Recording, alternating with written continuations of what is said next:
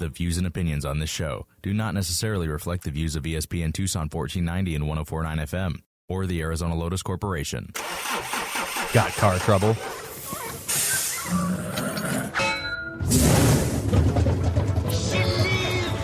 Now's the time to talk with Jerry on the Simmons Car Care Shop Talk Show. Call in now at 719 1490. Gas drinking, piston clanking, air polluting, smoke belching four wheel buggies from Detroit City, then pay attention. I'm about to sing your song, son.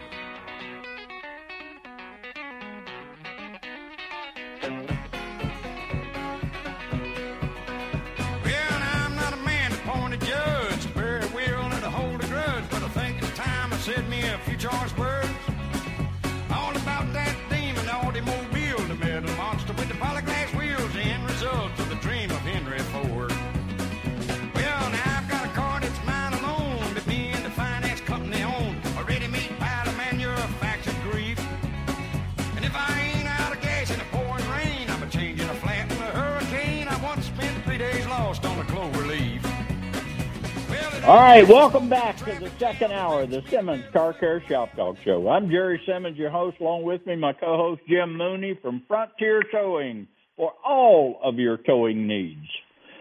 And we're talking a little bit of safety. In fact, we talked for an hour on stuff that wasn't designed to go an hour, but we the more we talk, the more we realize that uh yeah, it's time for a checkup from a neck up. I mean, even me. I learn something from every one of these shows. And you know, and I'm the guy that normally produces what we talk about on the show.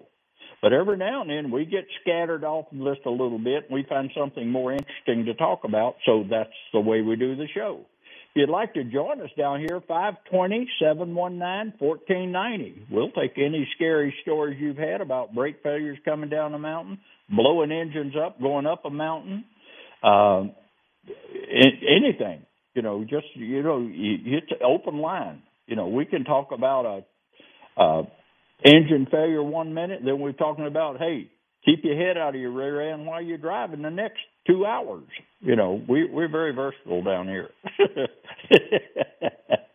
This portion of the show is brought to you by Merle's Automotive. Merle's Automotive.com. They're more than just a parts house or counter service.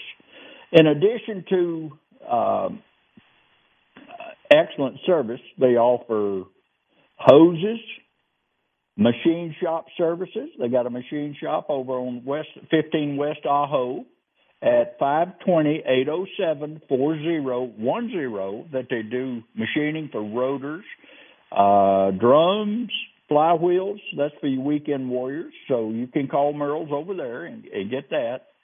But Merle's on the main hub down here at uh, South Dodge Avenue, just uh, south of Frontier Towing, they they got tools, they've got equipment, they got ten locations in Tucson. Uh, they got them scattered out all over the state. They got them in Globe, Casa Grande, Green Valley, Sierra Vista, Morenci, and they deal in foreign, domestic, and 18 wheeler parts. They've got a lot of 18 wheeler parts. So if you're working on a uh, 18 wheeler, you can go in and get, uh, get your service your parts there. They've got a lot of white box parts, which is OE, original equipment. They're just in a white box and they just I can I use them. Parker Automotive uses them. Brian uses them at uh, uh, Automotive Specialist.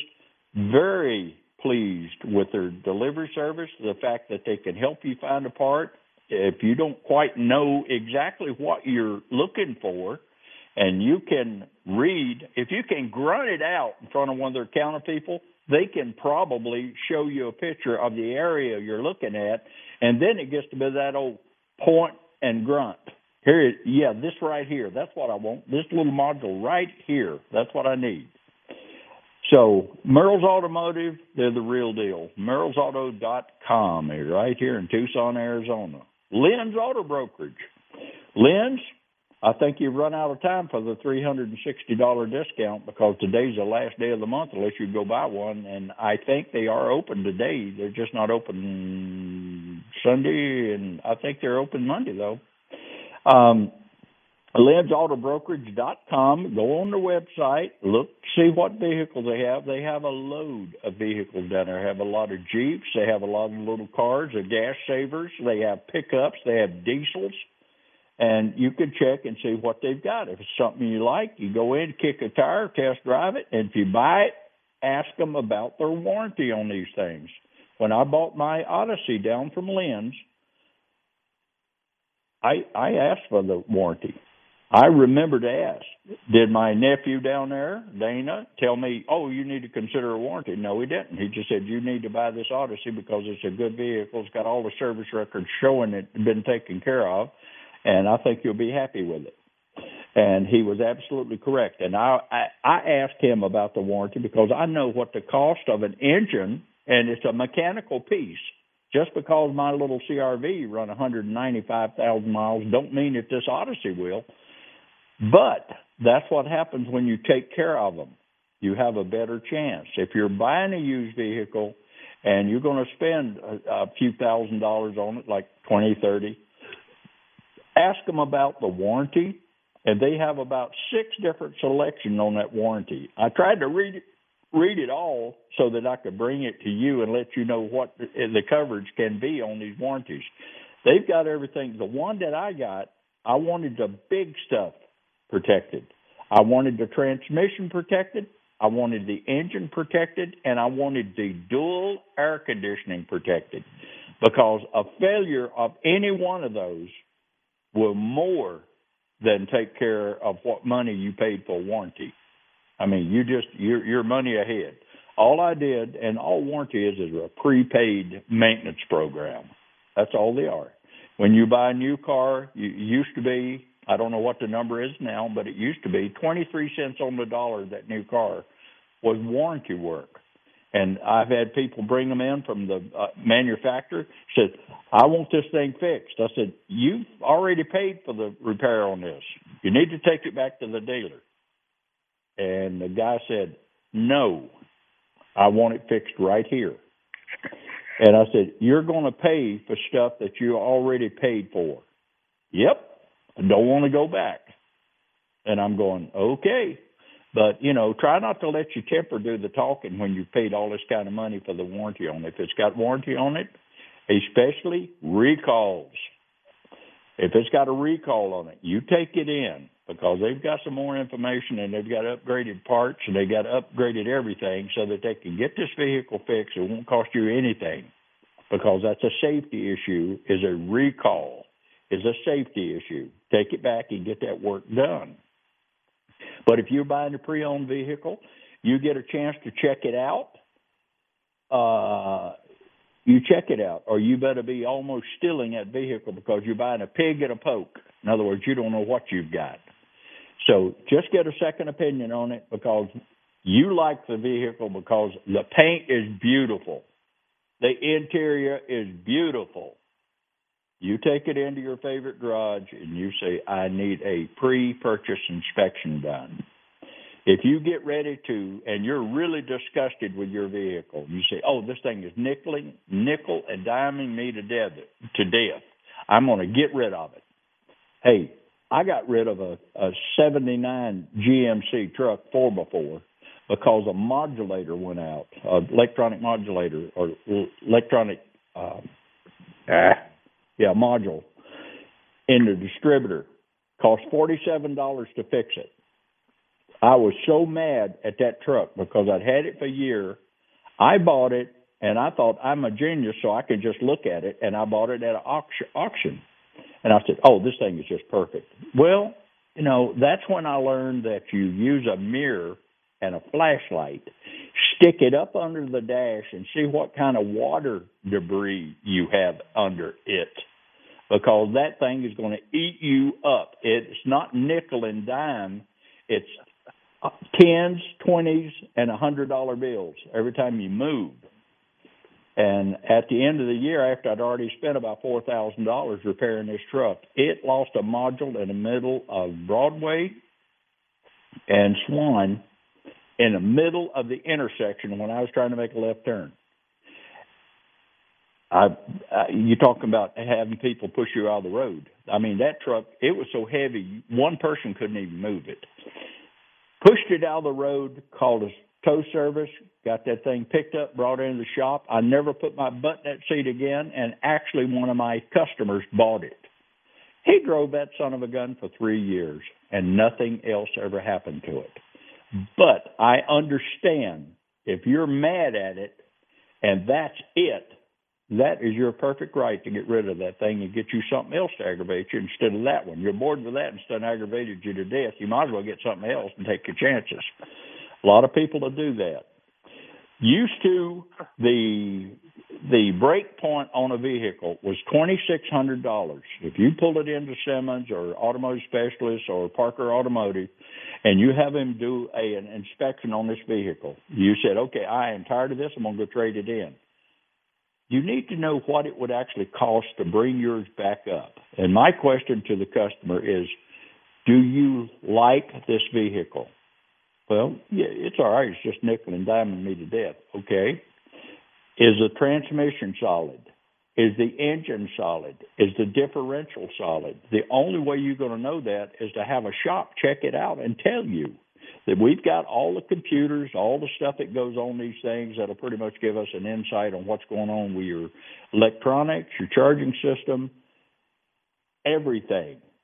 If you've been maintaining that vehicle the way you're supposed to, not the way we actually do it sometimes, but the way that you're supposed to and it's recommended, that vehicle should be pretty solid. So, yeah, and then you fa- find out, oh, I only need to spend about $500 on this thing and I'm ready to go to New York and back. All right, $500 on that one. You still like the color. The the interior is good. The size of the vehicle for your family is good do I really want to go out and try to buy another pre-owned vehicle when I've got a pre-owned vehicle and a complete history of the repairs that's already been done on it? So this is a thought process that you need to do. I see people right now that are going out and they're buying electric cars because they're mad. I don't want to. I, I'm not getting the gas mileage I'm supposed to get. Okay. Now I got a little stat for you on electric cars. The cheapest electric car on the planet right now is a Chevy Bolt EU, EUV. And it says it's $26,600. It's the cheapest on the market. Okay? So you got 20, 20, 2660 and you can get the stripped down version which is 2560 same article don't ask me why and it said uh, I picked up a number on there. It said you get 259 miles on the charge. Okay, yeah, you probably can, as long as it's not cold weather, as long as you're not overloading it, as long as you drive it empty with nothing in it but your butt, and you can expect that. I would expect to get about 150 miles on it, and if you're driving it in Tucson, you're good to go. You're good to go. But a used one. I I was I got a little nosy while I was doing the research, and I said, okay, Chevy Volt, and the price range on the Chevy Volt, the it was supposed to be 22 to 23. That's what they said there's going to be when they come back from Mexico. Lie, just a lie. But with the government putting 7,500 on it, that's not your money anyway. That's a $7,500 tax credit that you get. You can take off your income taxes. I mean, here we go, boy tax dollars. I'm paying you to buy your car, like me and Jim discussed before. I was paying Jim to buy his electric vehicle. A used 2012 is fourteen thousand nine hundred ninety-eight dollars. Okay, what what is the battery life on it?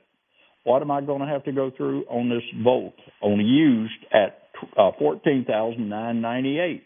Yeah, it's ten years old. They are cheaper than that on some of these lots. Okay, um, they China has just come up with a new battery system, and hang on, and I'll pull it up right now. And where we at here? Come on, baby, talk to me. I got it on my little smartphone. My brother sent it to me. One I'm always talking. NIO, N-I-O, rolls out 500 kW charger automated battery swap stations. This is in China right now. It's coming to the U.S. in 23. As it continues to roll out new electric vehicles, NIO is also making it easier for its customers to integrate charging into their busy lifestyle. I told you it was going to come. I didn't know when it was, but I told you it was going to come. At the com- at the company's recent NIO Day event held in China, NIO presented new charging infrastructure alongside the new EC7 and redesigned ES8 SUVs. All right, that's in China.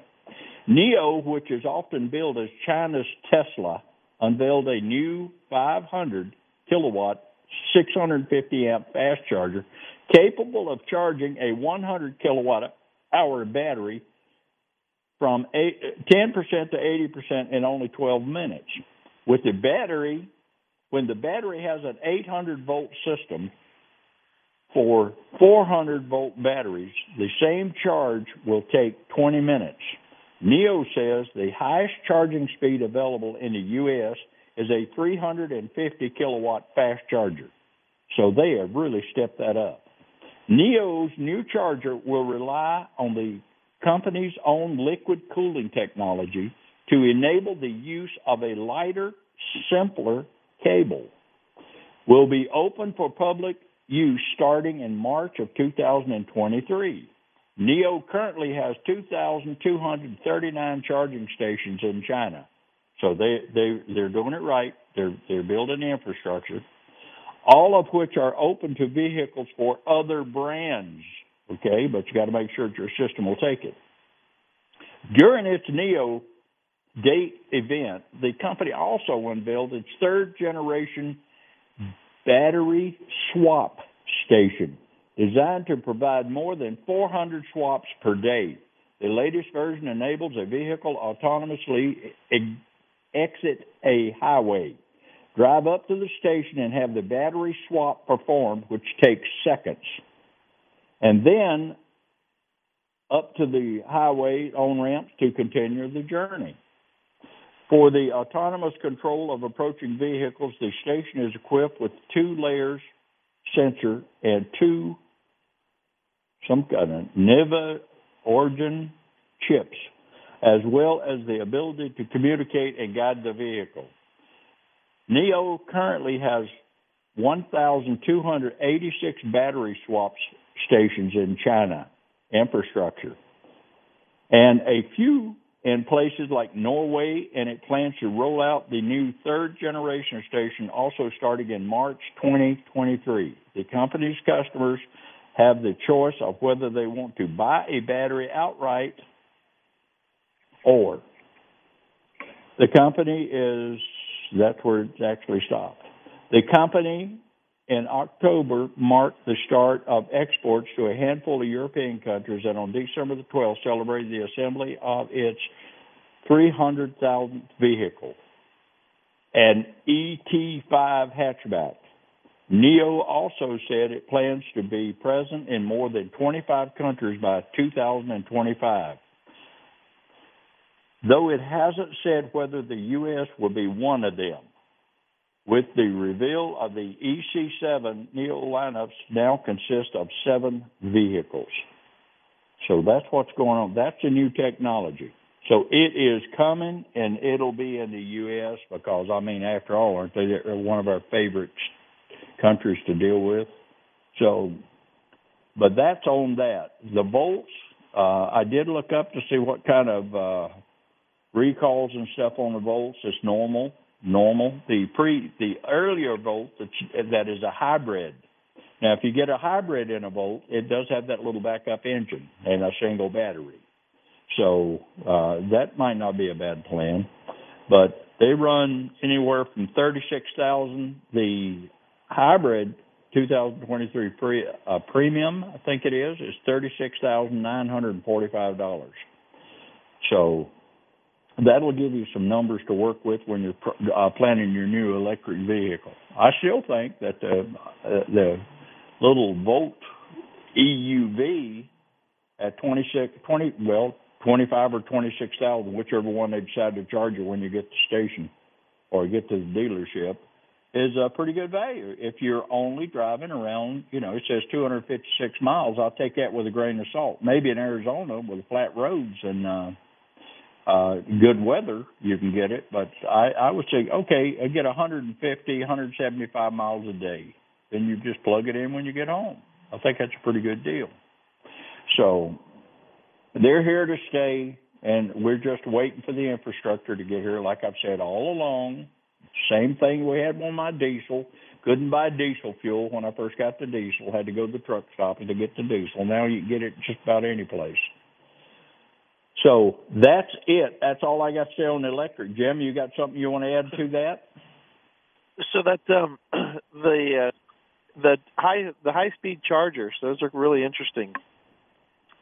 They um, they actually have a cooling line that runs um, with the charging cable. So imagine probably three wires, and then a, a cooling tube that runs in with it. So the way it works is when you plug your charger in, the you know you plug it in. Obviously the the, the receptacle plugs in, but there's a a, a a cooling hose that that's integrated into it that plugs right in at the same time, so that when the charger's working, the coolant goes through and cools the battery because well they know that they're charging it at such a high rate it's going to get very very hot just like what happens when you turn your you, you got your your your uh, battery charger at home and you turn on 50 amps and start and you see your battery start smoking because well you're just charging the piss out of it.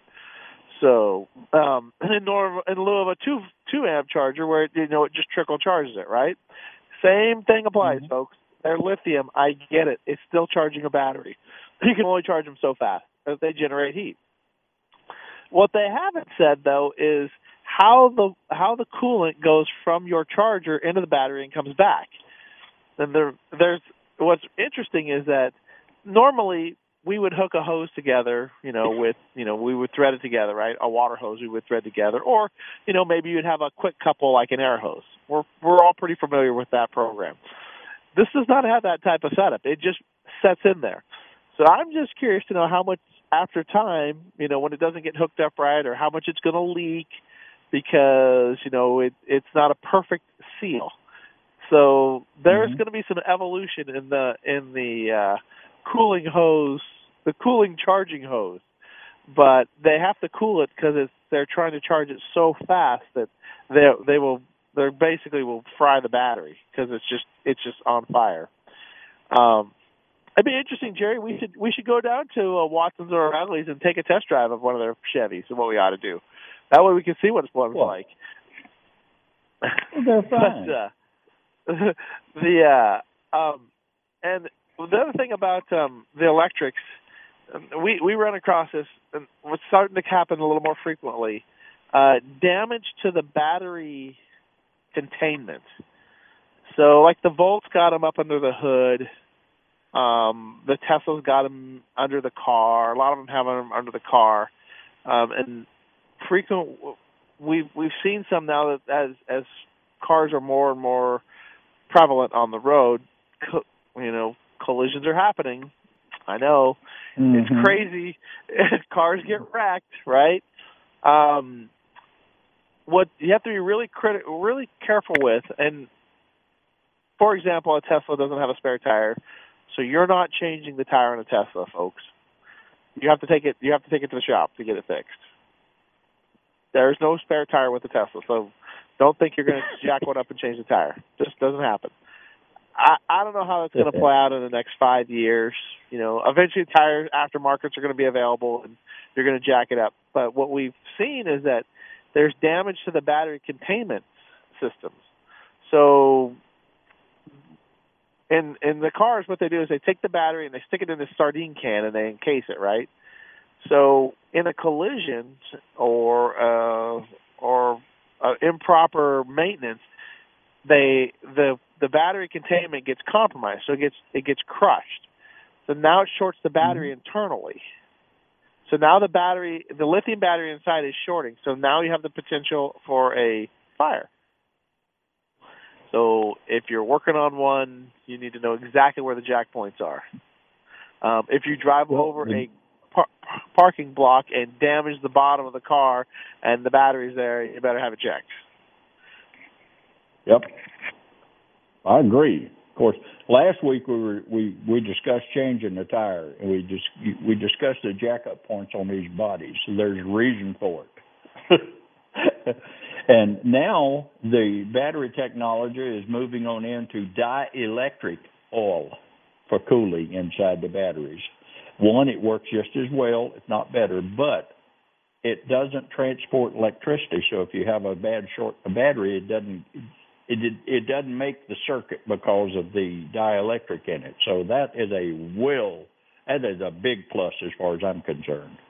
But I understand I've been using dielectric in uh, machining equipment, actually to make cars and stuff up in Detroit. They've been using that for years, according to my brother, who used to be an engineer with them up there.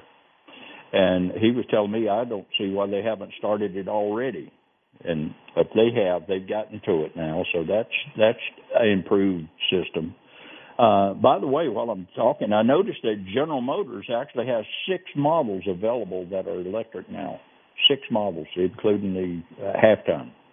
And um, so you've got quite a selection to choose from if you want to go to electric cars. You know, uh, I'm sure that the state of Arizona is going to figure out some kind of a uh, cost to put on the registration for electric car uh, because of the road. You you travel on the roads. You know, if you're going to drive electric car, cool. I've already given you seventy five hundred dollars to drive the thing. Now do you want me to pay for the roads you drive on too? So they're going to have to come up with something that's that works that way, and to penalize and put a tax on gas for cars because they don't have the extra funds to repair the roads. I don't think that's quite fair to the people that are still driving the internal combustion engines. But then that's just my own personal thing. And I'll probably get over it as technology gets better and I'll begin to relax a little bit. But I haven't seen it yet and they used to put a, a penalty on um, two hundred and fifty dollars cost on this stuff. I don't know if that's still in effect or not. I haven't bothered to check. But and, they and, uh, and remember remember Jerry that the uh, like you talk about the road tax. Um, you know, in in Arizona, like a lot of places, we we pay based on weight. So cars and light trucks Ooh. have a have a base rate, but heavy big trucks pay a heavier uh, uh, a weight tax. So like my trucks pay Absolutely. a weight tax sort of right on the road. Well, an electric car weighs more than a gas car. So the road con- tearing up the road is going to happen more frequently with the heavier car, uh, with the heavier electric car because you're putting more pounds per square inch on the same well nearly the same tire surface, so road wear has come is going to increase. I know that there's a road engineer, a civil engineer who's looking at that going, "Hey folks, our, we're going to have to start redesigning our roads to compensate for the heavier PSI per square inch rating on the road that we haven't taken into account for based on these cars because there's going to be more of them." You know, I mean, yeah. So somebody's going to come up with this and go, oh, by the way, uh, Tesla owner or electric car owner, yeah, we've determined that your car does X much damage to the road per year, and this is your fee. Hi, thanks. Have a nice day. That's right. So, that's right. It's like registering a motorhome in the state of Arizona. Boy, I'll tell you, like the first time I re-registered my motorhome, I like to fainted. Twelve hundred dollars. So you know, and I'm going, wow. Well, that's because of the extra weight of the motorhome, and you know, it's riding down the road, and so they're trying to get us up there with what you 18 wheelers are doing. And if you stop and think about it for about two seconds, you'll realize that hey, that's that's not a bad plan. You know, I prefer to ride on roads that'll support the weight of the vehicle, like anybody else does, and it it does weigh about fifteen thousand pounds, so it's it's different. Um, on the uh, uh, dielectric on the fluid and stuff. Uh, Jim and I were talking about dielectric and to use it when you're replacing tailpipe, uh, tail lights and headlights and, you know, just the connections and it helps keep the moisture and stuff from corroding your terminals. Excuse me.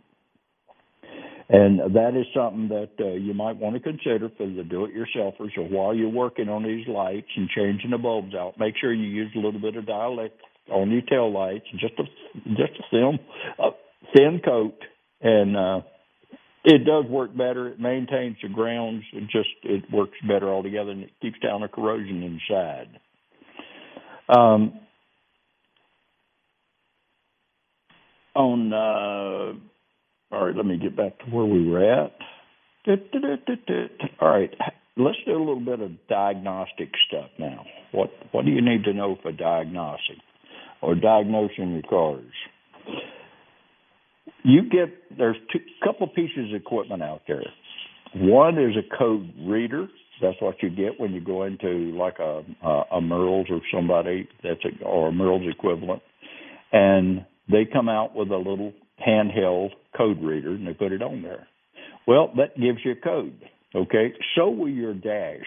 You just pull it owner's manual and it'll tell you what the codes are, and then you can Google it and find out what it means and see if it's something that you want to tackle. Don't just jump in the middle of them. The biggest fallacy out there is on the O2 sensor. Okay, uh, that O2 sensor needs to be professionally diagnosed as a bad O2 sensor, not just because a little light comes on and you say, "Oh, it's your O2 sensor." There was thousands of O2 sensors. There, in fact, there were so many of them. There was a class action suit. As far as I know, it's still going on on O2 sensors since the O2 sensors has been on the cars. But some of these vehicles have two, four, six, eight, eight codes on them, eight O2 sensors. And you need to know not only which ones, but are all of them bad? And so you'll spend a lot of money changing O2 sensors, and then you're driving down the road about 10 miles, and all of a sudden your O2 sensor code's back. So make sure you get it. As Brian Fuller said, don't guess, test. Just test it before you go to doing the Columbus method and spending a lot of money on these cars. Um, when you when you go into the diagnostics on a car, you got always start with the basics. You go in. There's flow charts all over. There's flow charts on um, Google or flow charts we have in our computers down to shop. And there's a reason for a flow chart because most of the time you'll have like a one through five on the start of a flow chart. We skip. We're geniuses. I'm a genius. I don't need that first five. I'll just start with number six and go from there. And then you get on down the tree and you find out two and a half hours later that, oh, maybe I should go back and start from one and go up to five and see what I find. You'll be surprised how many times you'll find it in that top five codes, the top five diagnostic recommendations. If you'll do that, you'll save yourself a lot of grief. If you want to skip around in a diagnostic chart, have some time that you can spend doing this. You're going to have to have the patience of God, and then you'll you'll be all right. But uh, if you want to do it right, go to the number one and start it. If you uh, do it yourself at home, the car won't start. What's the first thing you're going to check? If it don't if it don't click or go click click click click click when you turn it on, that's normally an indication of a bad battery. Or is it? So you go out and you get a battery and you put it in there and you fire it up. Okay, well it was definitely a battery. Then you find out that no, it wasn't. It was actually a charging system. What caused the battery to go out?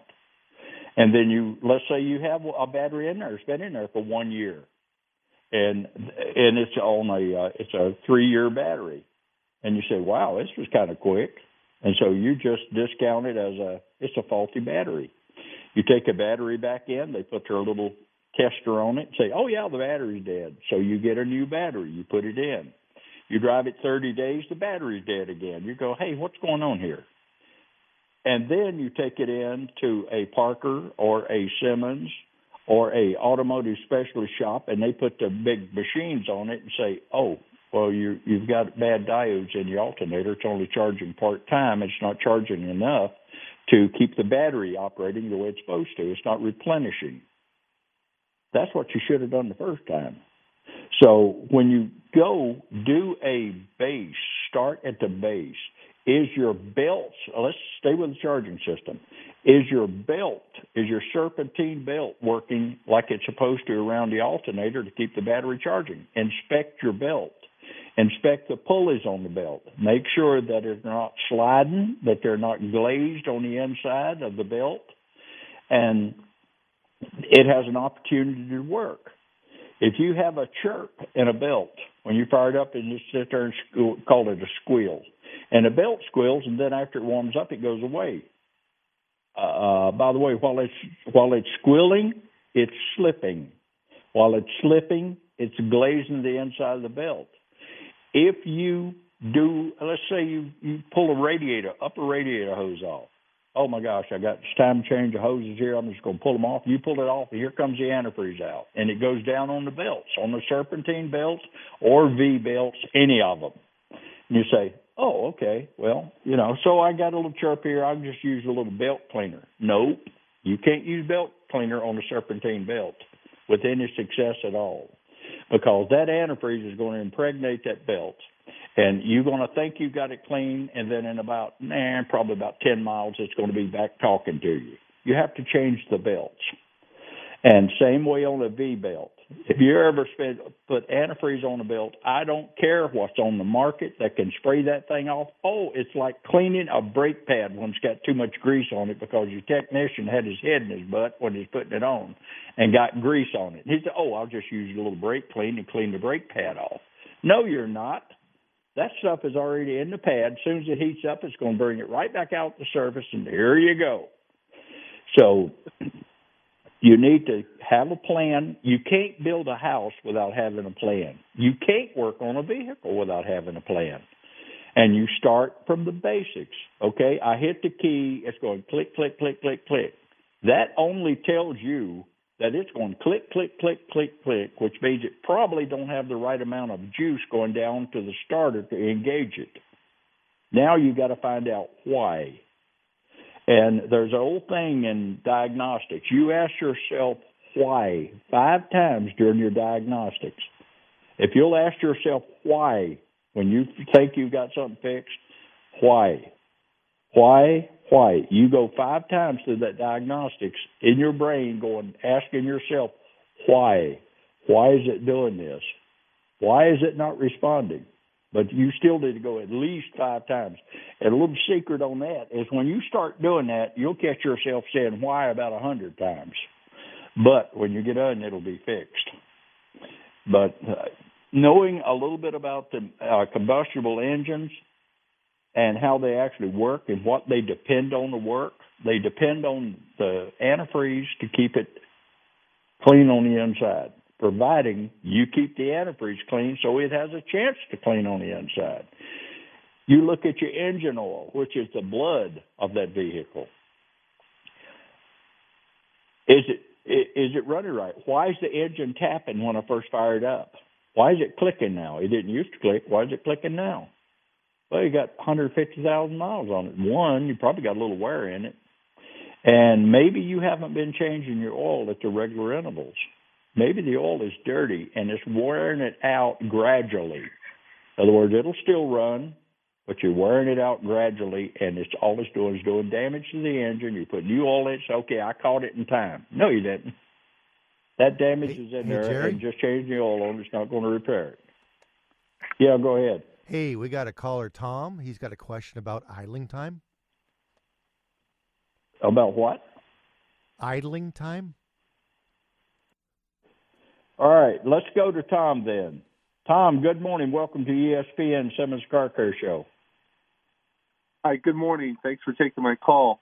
Yeah, my uh, 3.8 GM engine is has a high idle, and I've checked a lot of things externally. I just wanted to see if you might have an idea what it could be. I've checked the throttle position sensor. I checked the idle air control valve and the map sensor, the intake.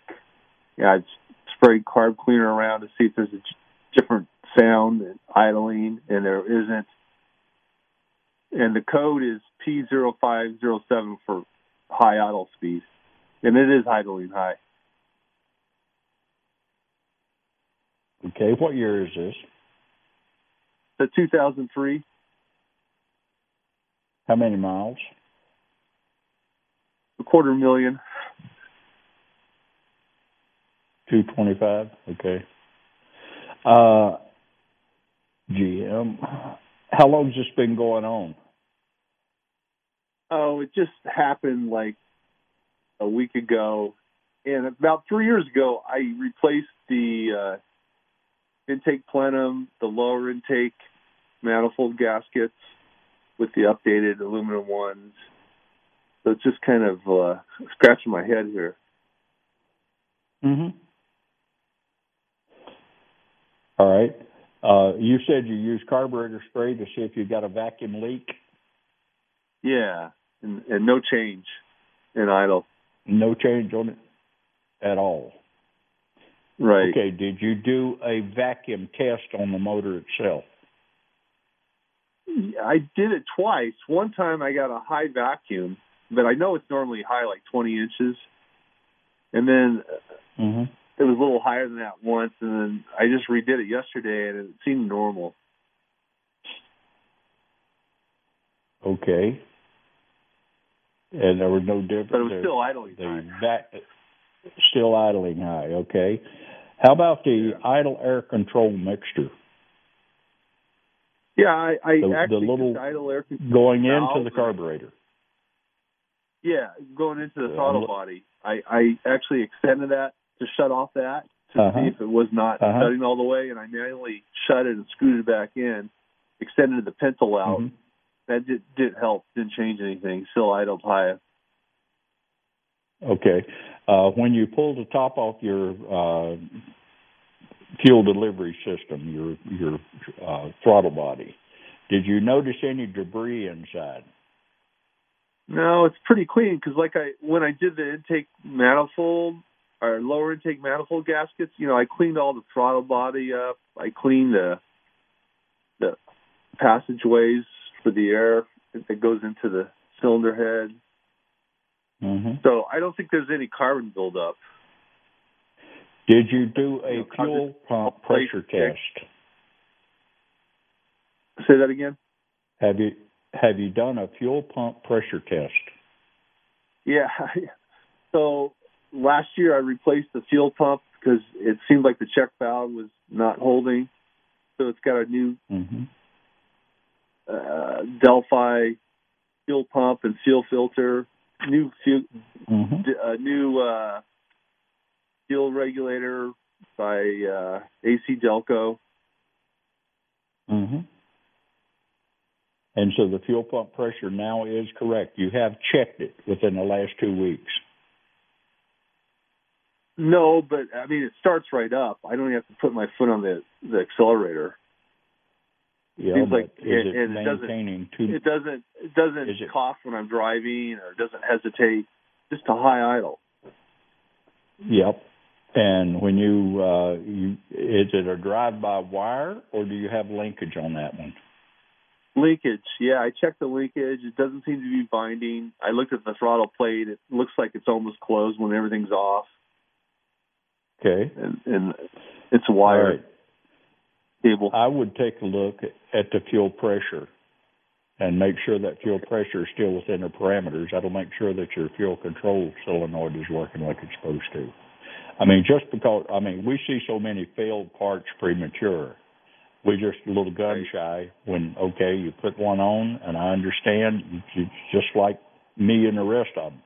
They you put this Right. part on, it's supposed to be a good one. It used to be a good one. It should be working fine, and then you verify it, and then you got way too much pressure going to the carburetor. And it don't. I mean, to the uh, uh, fuel injection system, and it don't work right. Have you had the fuel injection system cleaned? Have you had a motor vac done on that thing?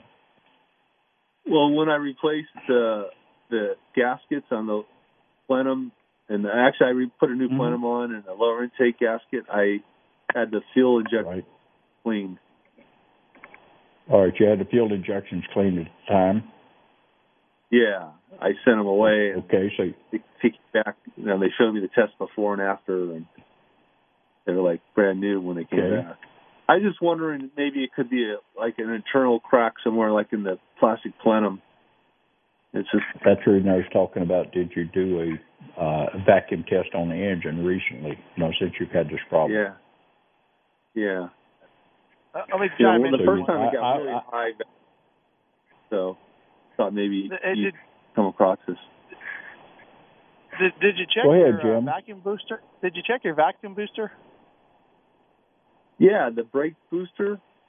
Yeah. Yeah, that's got good vacuum to it, and the brake seem Yeah. pedal seems fine. Okay, because sometimes they'll leak internally, and that you won't detect it with carb cleaner. Um, maybe Yeah. if, it sounds it sounds like vacuum leak uh, by what Jerry's saying. Maybe uh, take a take a either take the lines off, the vacuum lines off, and physically cap off the manifold. That way, you can isolate any other there any other areas that might be leaking from like a from the vacuum uh, reservoir, the vacuum bottle, or something like that. That would be my suggestion. Okay. suggestion. Hey, thanks. I would definitely, I would definitely go in with a vacuum gauge and put it on the engine and let it get up to operating temperature and see what you've got with the gauge intact and let it see because normally if it gets hot, those intakes, you know and I know they did leak. And we can Yeah. fix them one time, but if you miss a torque specification on some of them, then they'll start leaking again prematurely.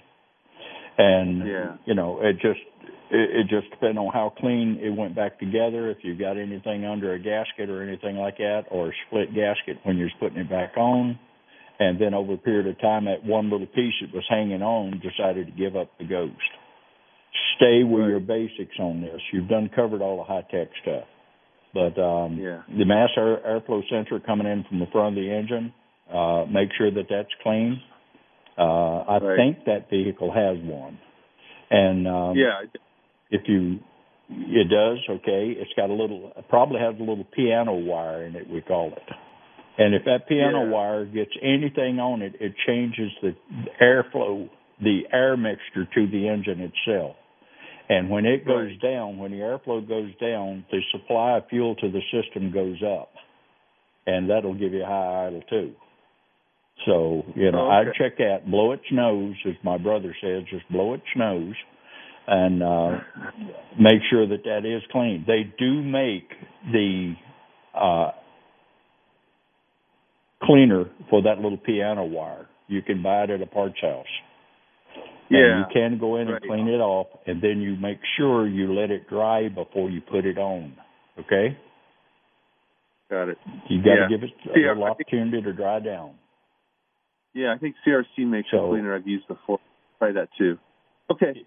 Hey, Yeah. thanks a lot, you guys. And good luck with this. Appreciate the call, Tom. Thank you. You got anything else you want to tell him about? Oh, I mean, the it sounds. I think you got it covered. Uh, check the PVC. I think that that those Chevys had a PVC on them. Sometimes they break. It- You're it's it's it's a basic thing. You, you got it right on the head there, Jerry. It's a basic thing. It's he he's got the idle air control working unless there's unless there's like you said carbon built up underneath it, but he said there wasn't. Sounds like it's just a it's a it's a little something something just gave way and it's now it's just Well, the it air, to, air control going in. If that little piano wire is car is uh, coked up with oil, junk. Uh, throw it all. then it'll give them a problem. Yeah, and it don't Yeah. take much to create a high idle. It just tells you No. that oh, either that or we've got too much air in there, and I need to give it more fuel, which resets Correct. a high idle reading and stuff. So. Right. It's going to be simple. He just, you know, he's done all the hard stuff, but hopefully he he got a couple ideas now. But I don't uh vacuum is is a little issue, but it affects other things too. You know, like the brake booster. Uh and you're right, brake booster can leak internally too. And um and they're hard, they're hard to check with carb cleaner. you can't. Oh, they're hard to check with carb you- cleaner. Yeah. By the way, if you're getting carb cleaner, make sure if you're going to use carb cleaner, it's mostly a non-flammable. But I've seen people we used to use brake cleaner all the time because they didn't have the carb cleaner that was non-flammable. And um, but we use brake clean, but there is two brake cleaners. There's one that's flammable, and there's one that's not flammable. Trust me on this one. You want the one that's not flammable if you're working on that car. Okay, you'll be another Jay Leno, but his his is a gas spill. Uh, Oh, but use the non-flammable liquids if you're on the car because when you're checking these things, you can't. You can spray it all day long, but if the engine's not running, it'll have zero effect. So the engine's going to be running. Is your spark plugs 100%? Assume they're not, and use the non-flammable brake clean, and you can get away with that, or the carburetor clean. Look on the bottle. It say flammable or non-flammable. If it's non-flammable, you're good to go. If it says flammable, don't even buy it. Just don't even have it around the house. Then you won't be tempted to use it when you run across, oh, I need to check this thing for a vacuum leak, and you grab a hold of that stuff that's flammable, and then you have a single spark come off the engine. That's nasty. So, and and and and make sure you have a fire extinguisher in your hand because you're going to need it. And and you know it, They- it's the do they- things. Little little It- little a, a little tiny spark will ignite a huge fire, and then, and then, and if you're Yeah. not prepared for it, you have a serious problem on your hands. So yeah, yeah, I, it's, I it's use really a critical. halon. We use a halon, and that that takes the oxygen out and it stops it. And if you're if you've got an engine fire or something like that, you want a halon on it, halon, or you can use the white powder. It'll work. It'll work, but it sure does mess up a lot of stuff. And air conditioning compressors. If you have a leak on the back of your air conditioning compressor, if you ever read the about the air conditioning stuff that we inject in these because that's what you have to have. Uh, they're highly flammable. I remember Cadillac come in that had a leak on the back of the AC compressor, and I think it burned everything up but the AC compressor. And it was because it had a leak on the back of it, and it went down and it ignited because I guess she had a bad plug wire or something that, that sparked out, or I I don't even remember. All I know is a mess. But anything at any liquids that goes into a car, they got different flash points. You know, the reason I like using a synthetic, it has a higher flash point. In other words, it's like 200 and 300 degrees, something like that. And the regular uh, motor oil is down around 150, 160. But anyway, it'll take off quicker than the synthetic oil. So when you have an oil leak and it goes down on the catalytic converter that can burn up to 550 degrees, uh, you won't light it up as quick. And hopefully you find it before you get to that stage anyway. But yeah, it's it's it's tricky. Working on cars can be dangerous if you don't pay attention. Have a plan. Get to the start at the base. Start at the base and say, okay, why don't I have juice going down the battery? Is it the ignition switch? Oh, possible. But you got to have some way to measure it. You got some way to measure what's coming out. If you jump a car, and all of us do, and you can jump, you can even jump these other electric cars and stuff, and you can jump it, but you need to know why it quit in the first place. As Brian says, test first, don't guess. Test first. If you don't know what you're doing, call Frontier Tow and have that darn thing picked up and delivered to your favorite garage. It's better than getting hurt. You know, and I've always said at a, the full price of a car is not worth a broken fingernail on a hand that's working on it. And I mean that is that is saying it. You know, remember we're the guys that uh, if you got real long hair and you want to work on cars like was re- really fashionable here a few years ago, guess what a hairnet's for? We had technicians working with hairnets on because you weren't allowed under the car with that motor running. You wasn't even allowed under the hood without a hairnet on because they can get you in trouble. Same way with the machine shop.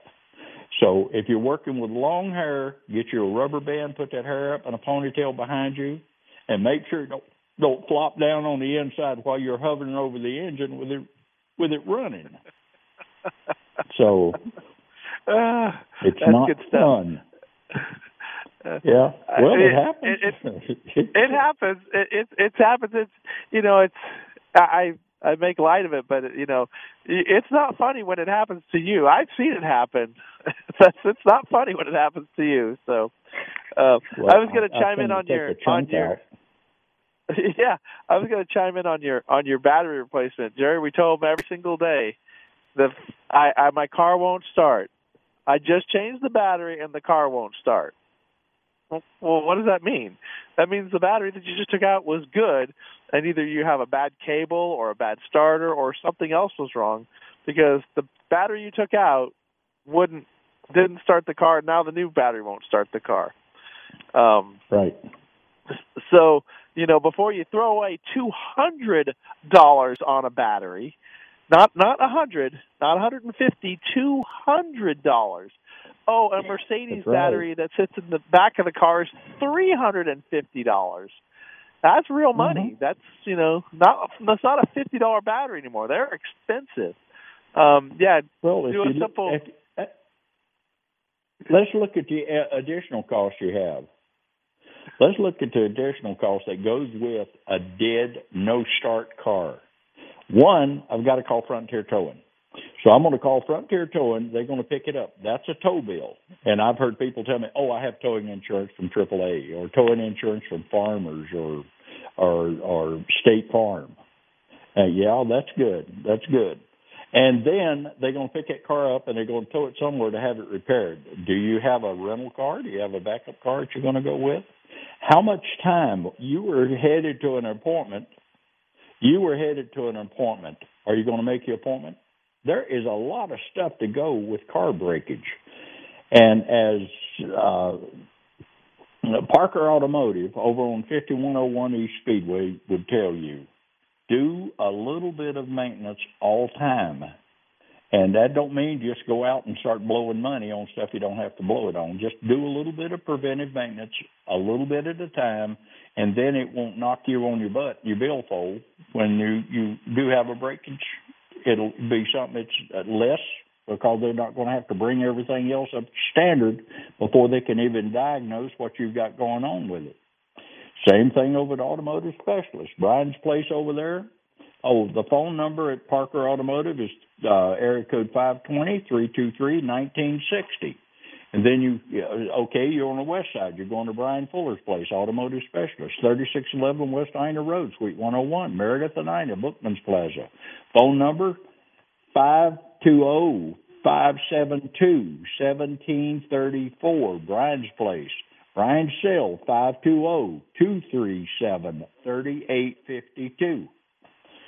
So you know, uh, but when you uh, write all those numbers down, like Frontier Towing seven four eight eleven hundred, but write these numbers down, and when you need it, and you need professional attention on these vehicles, don't be afraid to get it. And the biggest thing about car repair is everybody assumes it's expensive. I'm going to be the first guy in the house to tell you they are. They're going to be more expensive if you don't maintain them. So God bless you. Just have it maintained. Follow your recommendations. Remember sure, uh, severe duty. All of that one, you'll be good to go in the state of Arizona. All right, we're out of time, Jim. we're out of time. Jerry, always a pleasure. Everybody, it's New Year's Eve.